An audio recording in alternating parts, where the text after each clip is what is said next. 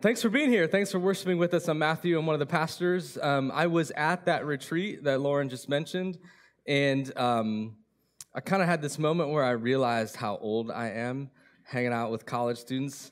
Um, I brought my own pillow and my own blanket.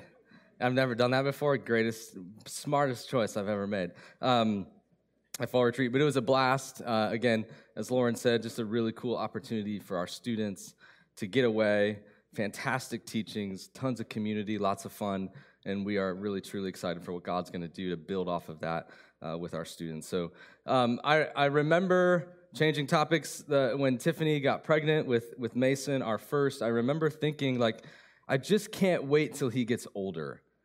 So Tiffany has kind of been more of like the love the babies, just give me the babies, I want to hold the babies. And I was the one from like the moment she got pregnant for like, can we just like I can't wait for teenage years. I can't wait to talk about the real stuff, the hard stuff, right? My mind just sort of instinctively went 10 years ahead, and I imagined all the conversations I would get to have with my kids and how excited I was. Um, and now that I'm on the edge of that, I'm looking up at my 12 year old son up there, and I have a 10 year old um, as well. So two in double digits, and then two more after that. I, I'm kind of, you know, and you can imagine what I'm about to say, right? Can we please just go back to the diapers? Like, can we please, please, please, please, Lord, car seats, diapers, spit up, I want all of it back. Um, and that is true some of the time. But I exaggerate that a little bit because part of me thinks, like, I've been in ministry now for almost 20 years. And I've been trying to disciple and mentor and influence young people for two decades to, to walk in the way of Jesus, to be made more like him. And, and I'm just I'm just ready to do it for my kids. I'm ready to, to do that for my own kids as they sort of step closer and closer into adulthood.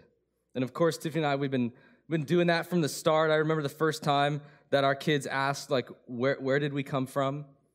Um, and, you know, you give the classic answer to like a five year old ish whenever that, that question comes. All of our kids have asked it. And you say, well, God, God made you. And then they press a little further, right? And they're like, well, yeah, but, but how did God put me in mom's belly?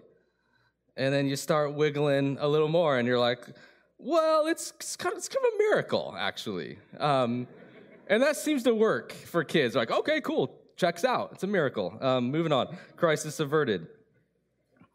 That for us was years ago now. Now our older kids know where babies come from. We've had all of those conversations with them. We're reading with them books now about the dangers of pornography.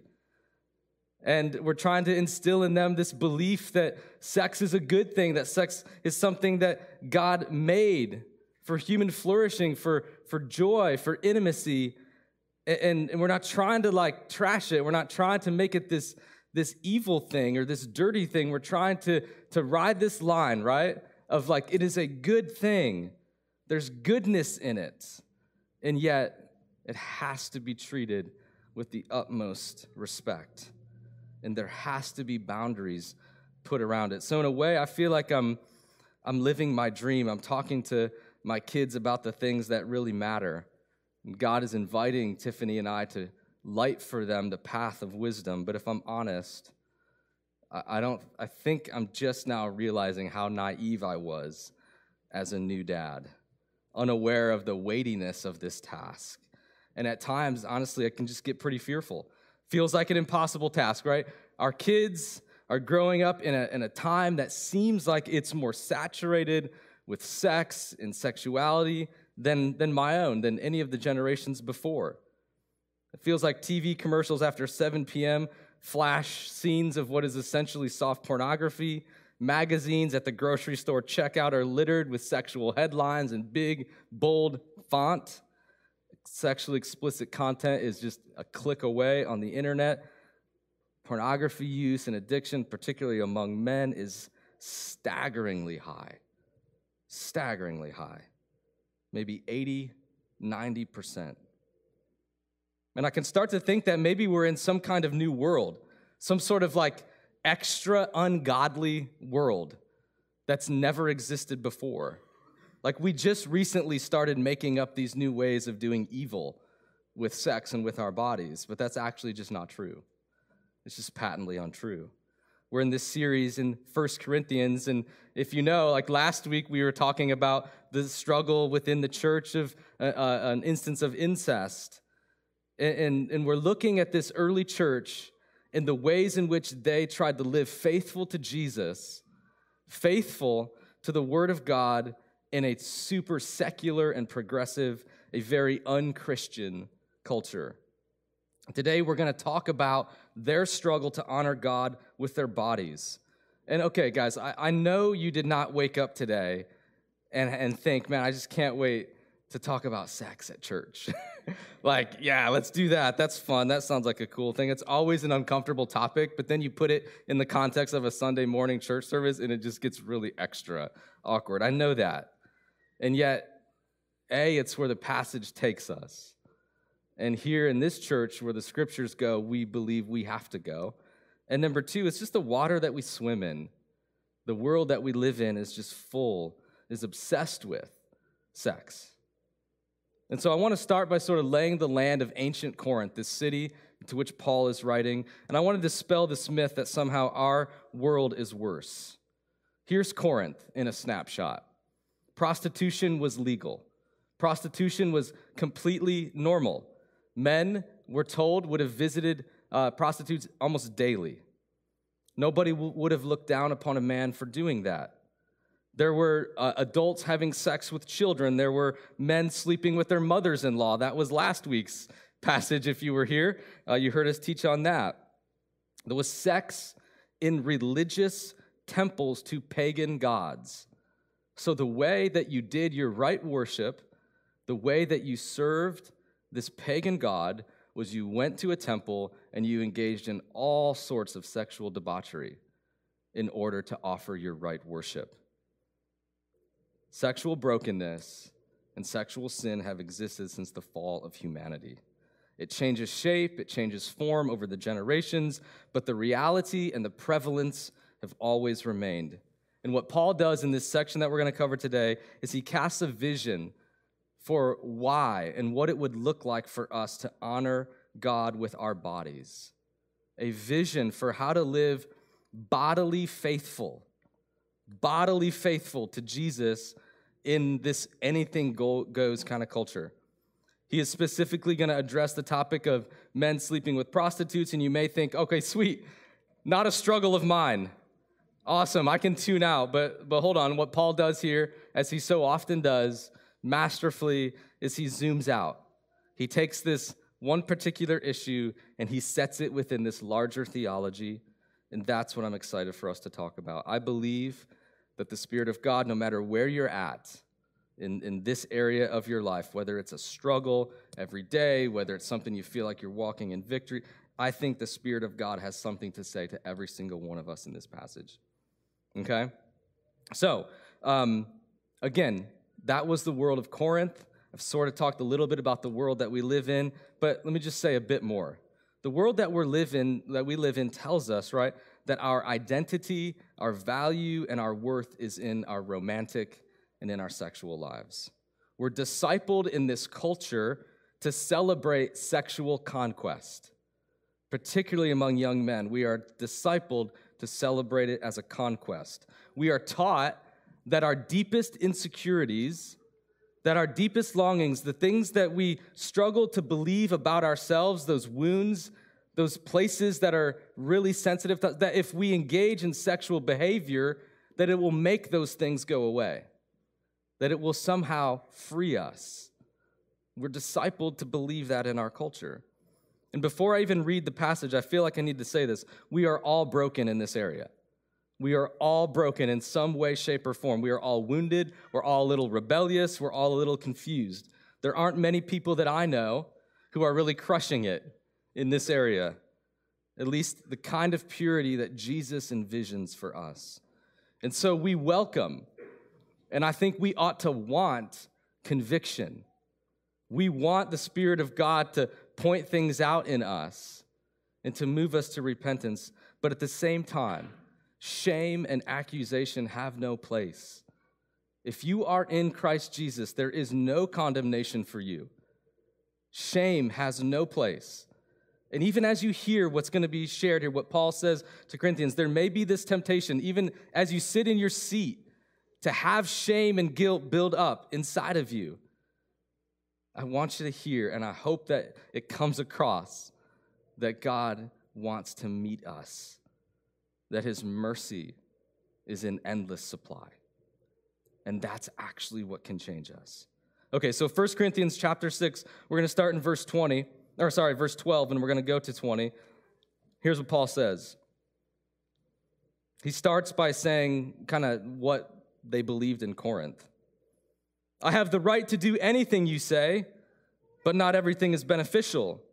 I have the right to do anything, but I will not be mastered by anything. You say, food for the stomach and the stomach for food, and God will destroy them both.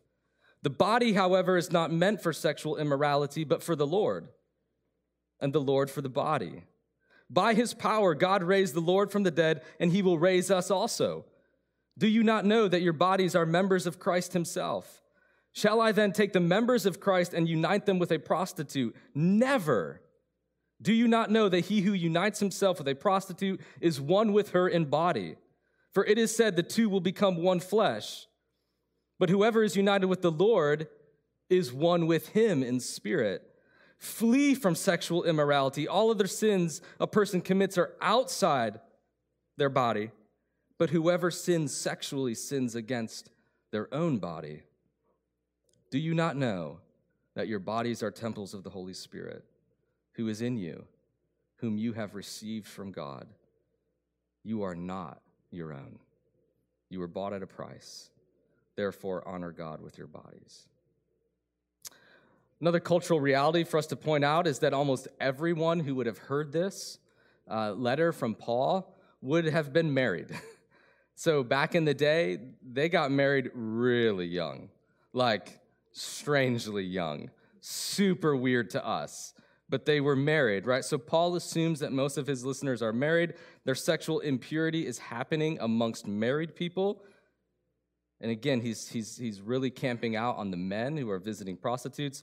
And I just want to make this point that the being married and the freedoms that come with that, the ability to have intimacy with your spouse, does not make the struggle for purity go away. Right? If you think I just got, if you're single and you're like, I just got to find a spouse, once I find a spouse, this is all going to go away. It's going to be great. It's not actually true. The people that Paul is writing to were married, could do the things that married couples can do. So check out what Paul does. He sort of sets up this back and forth debate. He quotes the sound bites of Corinthian culture and then he counters it with biblical truth. I made this little chart for us. I don't know, maybe, oh, look, there it is. Okay. Um, so Corinthian culture here, Paul's response over here. So he's kind of setting up almost like this, this little debate uh, in a literary fashion.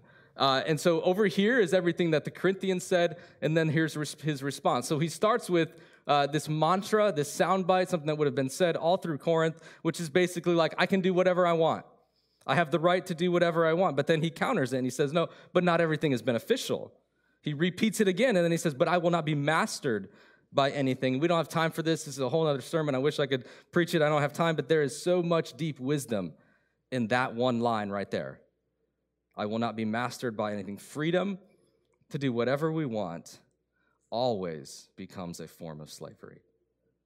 Freedom to do whatever we want in our broken, sinful, fractured, uh, that will always lead us to a form of slavery. And he's hinting at that when he uses this language of not being mastered. He goes on, food for the stomach and the stomach for food, which actually, in context, what he's saying is sex for the body and the body for sex. And Paul says, no, no, no, no, no, no. That's not how it works. The body for the Lord and the Lord for the body. Let's take a closer look at this language of food for the stomach and the stomach for food. It's a shorthand way, again, of saying that, like, just when you feel the urge to eat, just when you experience hunger, you go and you eat a meal. When you feel the desire for sexual activity, you go and you get it. The desire for sex is no different than the desire for food, than the feeling of hunger. And just like no one would question your wanting of food, no one would question your hunger for sex. They're the same thing. It's nothing more than a human need, a human urge. And so the Corinthian men, when they would experience that desire, they would go and they would unite themselves with a prostitute. And for us today, what do we do? Well, if you're single, you, you go to your boyfriend, you go to your girlfriend. If you're single or you're married, you use pornography, you, you use sexual fantasy, right? It's even possible in a marriage relationship for to use sex for nothing more than to feed our own selfishness and self-centeredness. But there's actually something I think more sinister and more scary going on in Corinth. Did you notice the line, but the Lord will destroy them both? That sounds like something that that, the, that would be biblical wisdom. That sounds like it would be on the right side of the column, right? Paul's response. It's actually not. He's quoting what is the dominant theology in Corinth. That is their theology, it's their spirituality. That's not about God's vengeance, that is about the belief in the city. Their pagan theology told them that it was okay to treat sex in this way. See, for them, their bodies did not matter in, their, in the end, their bodies would rot. Your body is not spiritual, your body is not eternal, and so go ahead and just do whatever you want to do with it. If there was some kind of afterlife, it would be disembodied. They would become, if they believed in it in Corinth, some sort of like spirit floating around in the clouds for all of eternity. And Paul is calling out that belief as the root of all of their sin. If you don't believe that your bodies matter, if you, if you don't believe that our bodies matter, then why would you care how you use them? If they don't matter eternally, right? For them, it was possible just to believe all the right things in their mind and then do whatever they want with their body. Paul says, no. By his power, God raised Jesus from the dead, and he will raise us also. We read this passage and we think, why on earth is he referencing the resurrection when he's talking about sexual purity? Like, weird place to be talking about the resurrection, Paul, except that is actually not, right? Because how we see sex is ultimately the result of how we see our bodies. How we approach this whole topic is at the end of the day the result of how we understand our bodies, our physicality. And if we believe that we will rise with a body, that we will live forever with a body, with your body in a glorified state, we will honor our bodies. We will respect, we will not abuse our bodies.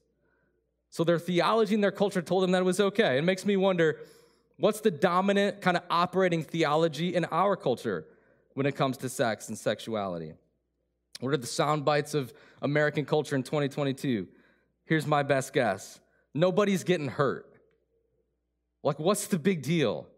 This is a victimless thing. Like, nobody is getting hurt. Or, I really need to know this person sexually before I can open up to them emotionally. I need to, to see what they're like in that place before I'll really open up and give them more of my heart. We love each other. This is maybe the most common, right? We love each other, and that's all that matters. Who are you to say what we can and can't do with our bodies? What about inside the church? What about within? Like, is there, is there a is there kind of an operating theology or is there a belief system that rules even amongst Christians? Something that tells us that we don't have to be so serious about this area. Like we can we can loosen up a little bit. We don't have to just like do it this way. It's fine, right? Here's one, it's fine as long as we're not actually having sex. We can push the limits, we can push the boundaries, we can have some fun. We just can't quite go all the way. Or what about this? It's just an image on a screen. It's not real. It's just an image on screen. Or how about this? I'm married, so my spouse has to meet my needs. I'm married, so my spouse has to meet my needs. And if they don't, it's on them if I look around. Has that crept into the church? Has a little bit of that made its way into here? See, we're caught between these narratives, right? And the big question, this narrative of like, you know what, do what you want, these operating theologies, and then we read Paul here setting forth this amazing, beautiful vision of how to use our bodies. And I think the question, right? What does God want to say to us in the midst of all of this? The exact same thing that he said to the Corinthians two millennia ago, right? I just want to say this, by the way, because we're a church full of a bunch of young people. And I know, like, I'm going to leave here and I'm going to go on campus and I'm going to talk to a couple hundred of mostly almost entirely single 20 year olds and 18 and 19 year olds. Um, there's less of you in, in this, but let me just say this. If you're, if you're single and you're young, do you know what's being asked of you? Like, have you, have you thought about it? Most of you won't get married until you're in your mid 20s, late 20s, early 30s. You hit puberty at what, age 11, 12, 13? I know you didn't think you'd hear the word puberty at church. Um, if you're a girl, if you're a guy, you hit puberty at like what, 18, 19? I don't know. Um, you do the math. It's like a decade. If you get married, that's a decade or more of this call to live sexually pure. It's an excruciatingly long time. I think we're really desperate to hear from God. What does He want to say to us here and now? And here's where it gets really good, you guys, because Paul does not give the Corinthians a list of what they can and can't do. He doesn't list what's in bounds and what's out of bounds. He 100% could have. He would have been well within his right to do it, but he chose not to. God did not want him to do that. So he doesn't give them a list. Instead, what he gives them are deep theological truths about who they are in relation to God.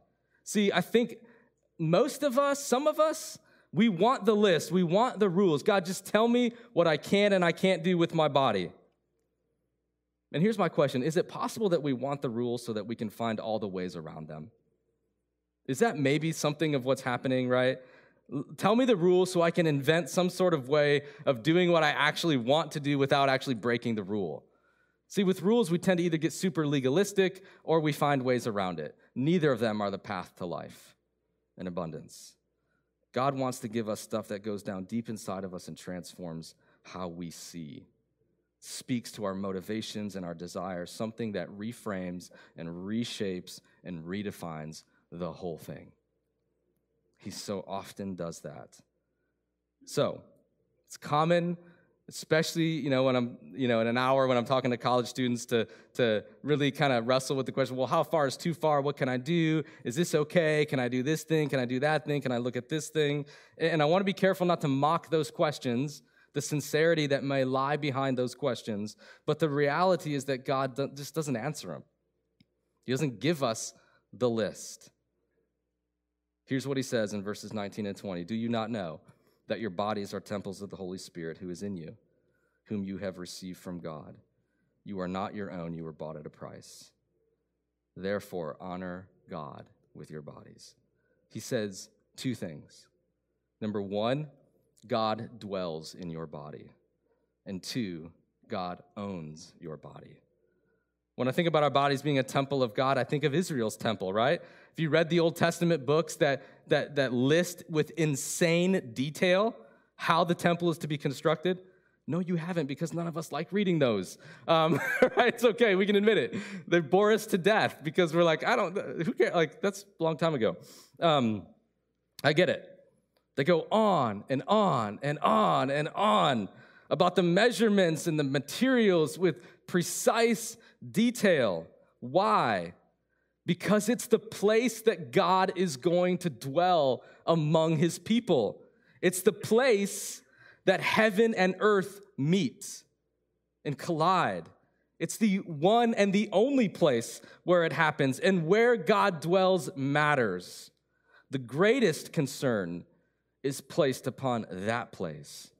It is not insignificant, it is the most significant place on earth. You see what Paul is doing here, right? It was downright radical for his hearers to listen to this. It's been lost on us, I think, because we don't live with the actual memory of the temple. He is saying, You and your body, your body, is now the place that God dwells. You, in your bodily form, is the place that God has chosen now to take up his residence. You now are the place that heaven and earth meet.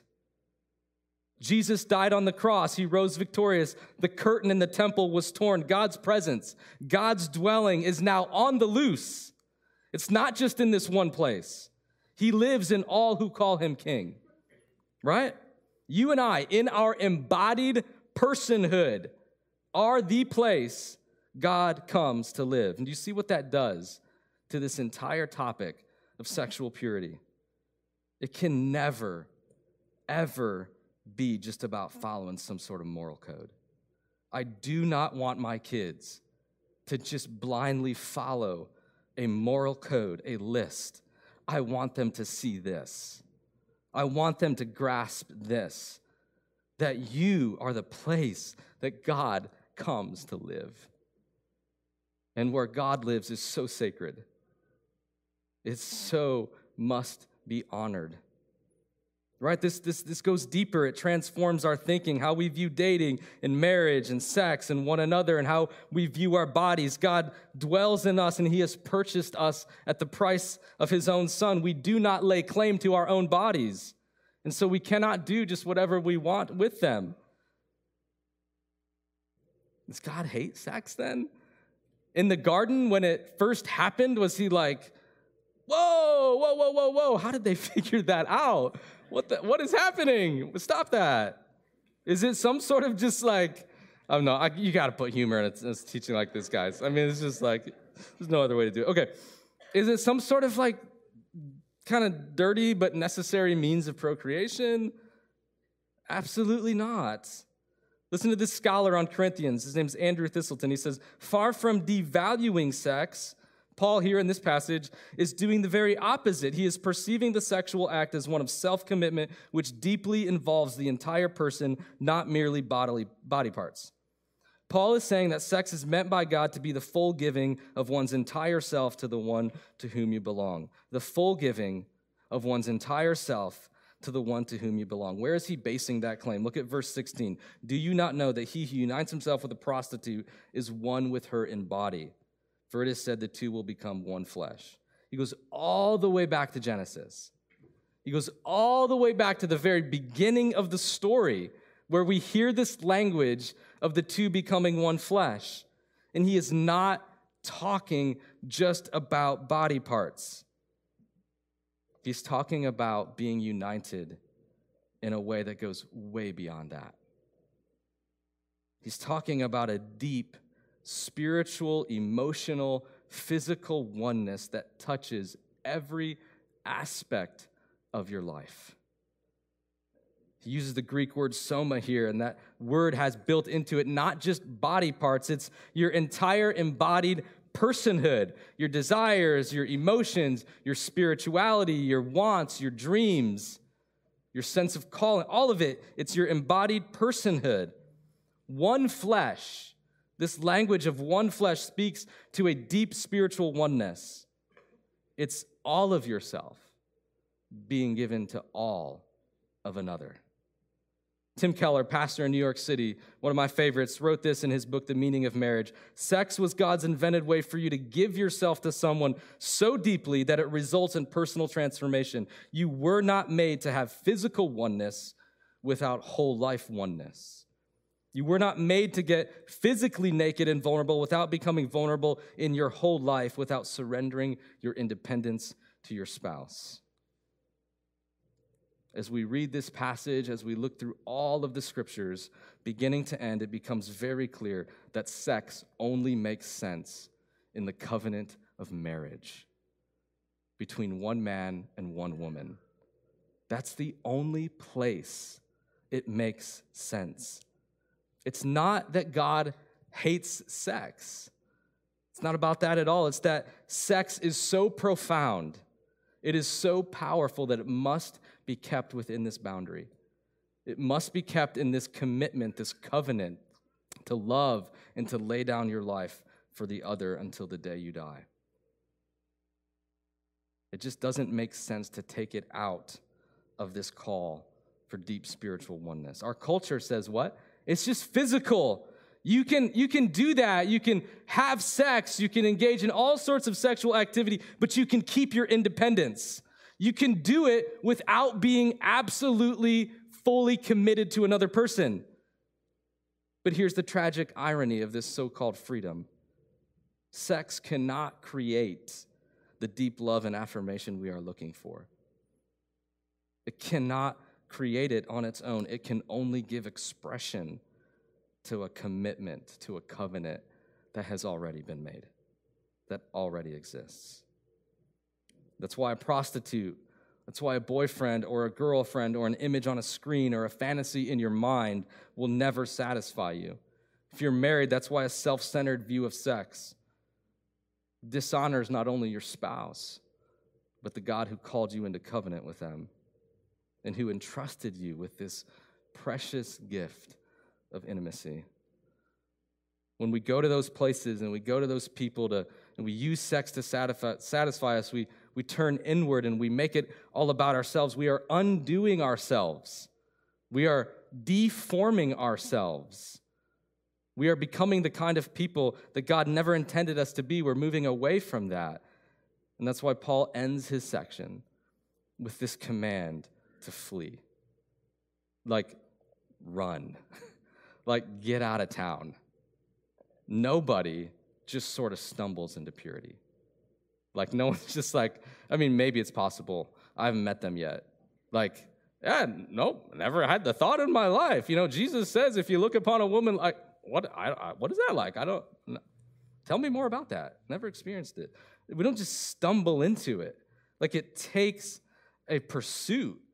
We have to flee.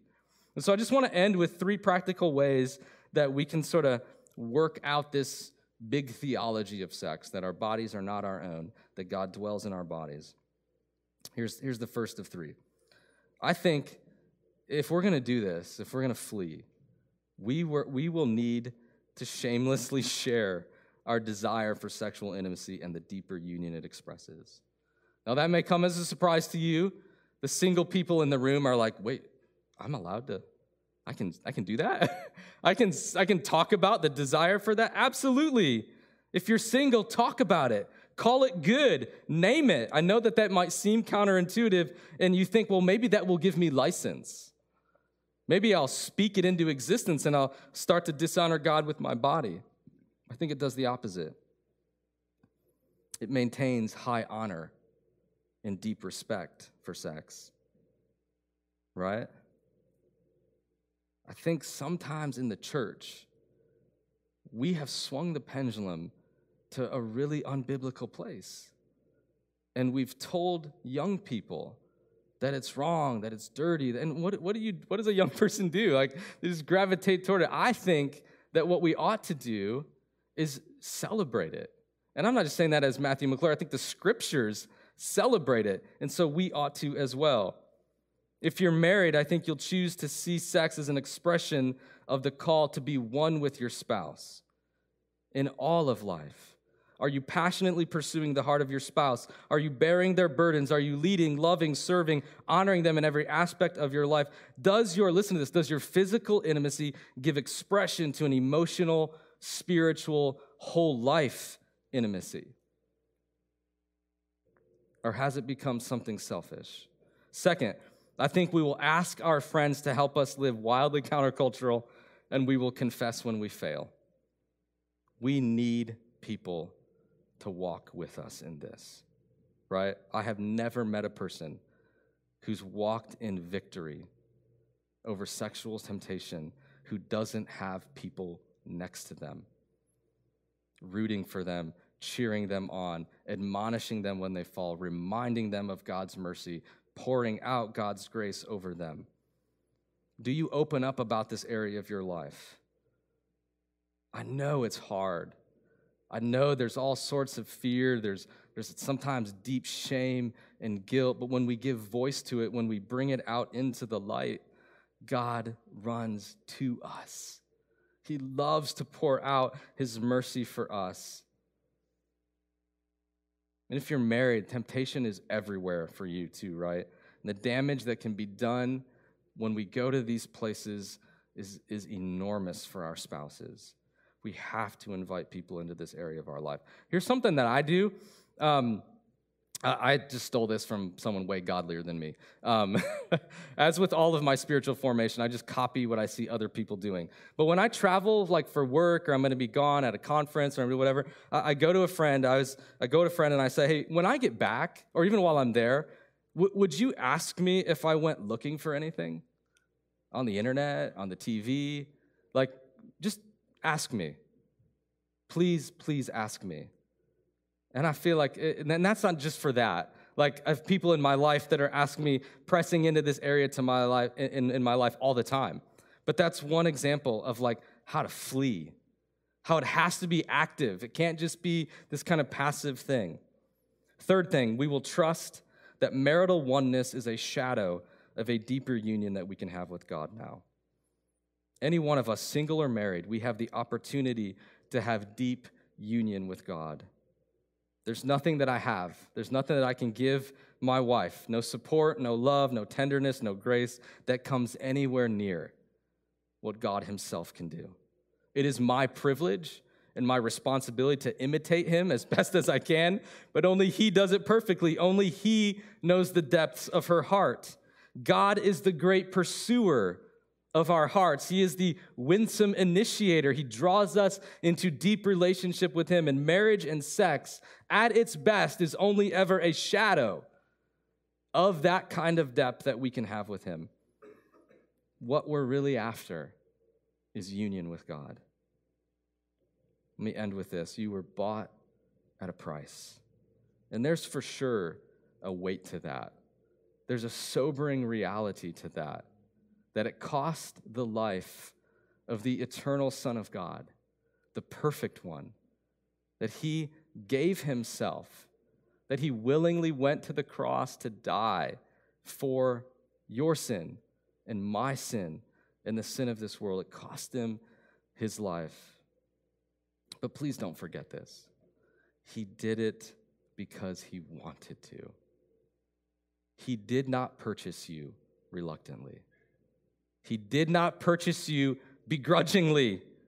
He purchased you because he wants you, because he calls you his beloved. Because even when we fail, and even when we screw up in this area, he is not repulsed by us. He moves toward us. And he wants to pour out his grace and his mercy. And that mercy is actually what changes us. It's actually what leads us to life and abundance and purity. May you experience his kindness and his love, even as we worship now. Would you pray with me?